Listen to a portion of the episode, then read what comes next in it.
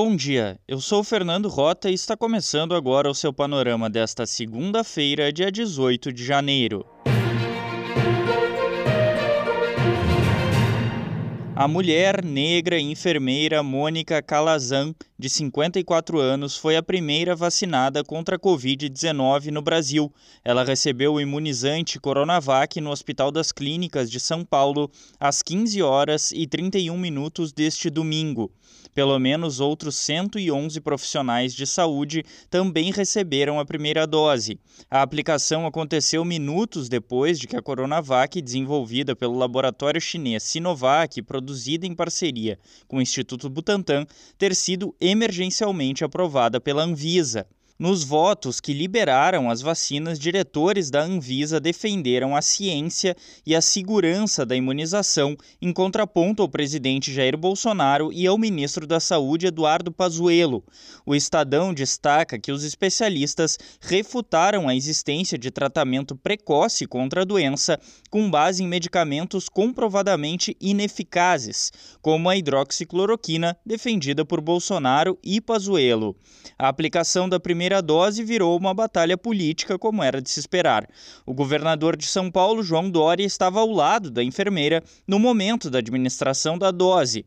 O ministro da Saúde, Eduardo Pazuello, taxou de movimento político eleitoreiro e apontou que a imunização foi ilegal, já que a coordenação das aplicações é do Ministério da Saúde.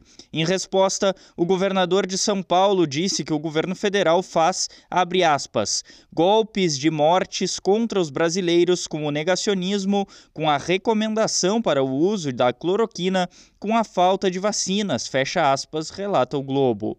O ministro da Saúde também afirmou que começa nesta segunda-feira a distribuição de vacinas para todos os estados. Ele também previu o início da campanha para quarta-feira, às 10 da manhã, aponta o G1. A Folha ressalta que, apesar do discurso, a saúde não conta com nenhuma dose disponível. O Poder 360 reforça que, por se tratar de uso emergencial, a Coronavac e a vacina de Oxford AstraZeneca não poderão ser comercializadas, apenas distribuídas na rede pública de saúde. No site do Globo é possível simular quando você será vacinado. Ficou interessado? Pode conferir o link no texto.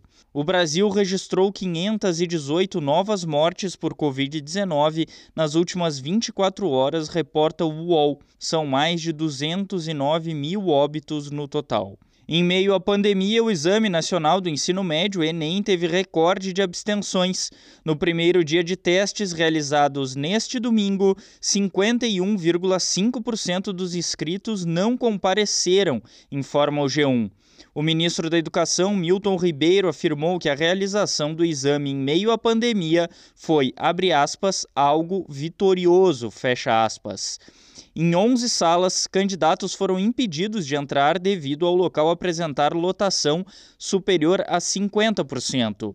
Qualquer participante que se sentiu prejudicado poderá pedir a reaplicação nos dias 23 e 24 de fevereiro. No próximo domingo, ocorre o segundo dia de provas do Enem. O Globo disponibilizou uma correção extraoficial para quem quiser conferir o resultado do primeiro exame. O link também está no texto do panorama. Pelo Brasil. Municípios do interior do Amazonas vão iniciar nesta segunda-feira a transferência de pacientes com Covid-19 para outros estados. A preocupação é que, assim como ocorre em Manaus, falte oxigênio nas unidades de saúde do interior, colocando em risco a vida de pacientes. Em alguns municípios, a autonomia de oxigênio hospitalar é de apenas 12 horas, informa o G1. O governador do Rio Grande do Sul vai a São Paulo nesta segunda-feira buscar entre 200 e 300 mil doses da Coronavac, informa o Correio do Povo. Segundo Eduardo Leite, as seringas já foram distribuídas e a logística de transporte para levar as doses está definida no estado. No mundo, o opositor do governo russo, Alexei Navalny, foi preso ao desembarcar em Moscou neste domingo. É a primeira vez que Navalny retorna para casa desde que foi envenenado no último verão. O político, que afirma estar quase completamente recuperado, diz que Putin, presidente russo, estava por trás de seu envenenamento. O Kremlin nega o envolvimento. Navalny foi preso por desrespeitar um acordo judicial que o obrigava a comparecer duas vezes por mês aos serviços penitenciários, explica o Le Monde. O detalhe é que ele estava sendo tratado pelo envenenamento na Alemanha. O Panorama é um serviço de curadoria de notícias que utiliza informações coletadas em sites de veículos de comunicação consagrados em todo o mundo. Tenha um bom dia.